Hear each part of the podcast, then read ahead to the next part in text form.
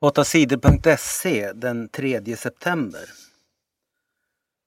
Företaget Microsoft köper Nokia. Företaget Microsoft köper den del av företaget Nokia som gör mobiltelefoner.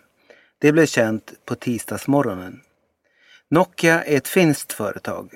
5000 personer jobbar med Nokias mobiltelefoner i Finland. Nu undrar finländarna om de jobben kommer att vara kvar i landet. Försäljningen är en stor förändring för Nokia.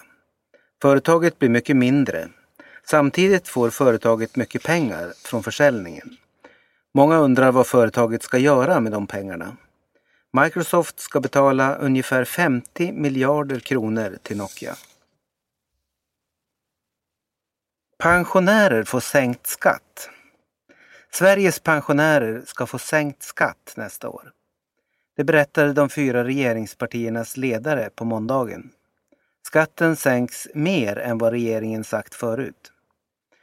Många pensionärer har dåligt med pengar. Nu får alla pensionärer sänkt skatt med minst 100 kronor i månaden, säger Kristdemokraternas ledare Göran Hägglund.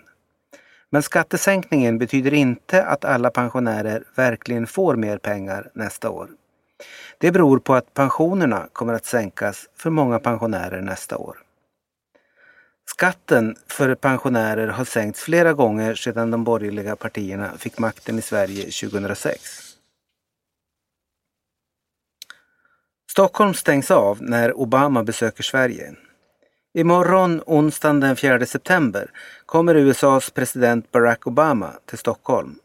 Han ska träffa Sveriges statsminister Fredrik Reinfeldt. Massor av poliser och säkerhetsfolk ska vakta och skydda Obama under besöket i Sverige. Stora delar av Stockholm kommer att stängas av under besöket. Vägen från Arlanda flygplats till Stockholm stängs av helt för andra bilar när Obama ska åka där. Poliserna säger att det blir svårt att köra bil i Stockholm under Obamas besök. De säger att stockholmarna ska lämna bilen hemma och åka tunnelbana istället. Obama kommer att lämna Sverige på torsdag eftermiddag.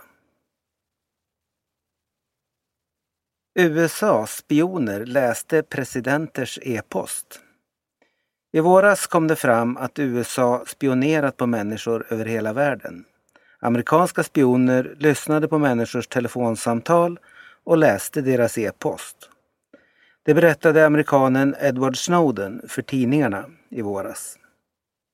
Nu säger journalister i Brasilien att USA spionerat på flera länders ledare. Brasiliens president Dilma Rousseff och Mexikos president Enrique Peña Nieto är två av dem. USAs spioner läste deras hemliga e-post. Brasiliens ledare är upprörda och protesterar nu mot USAs spioneri.